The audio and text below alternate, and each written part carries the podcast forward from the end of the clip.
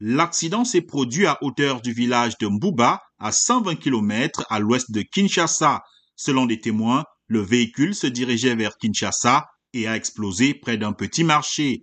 Plusieurs morts et brûlés graves à Mbuba après une nouvelle explosion de camions-citernes sur la route nationale numéro 1 a indiqué sur Twitter le gouverneur du Congo central, Guy Bandou.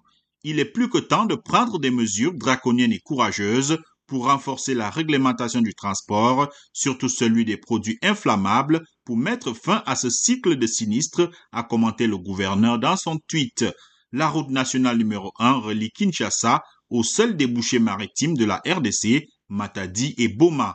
Un autre camion-citerne avait explosé après une collision au même endroit en octobre 2018, faisant plus d'une cinquantaine de morts.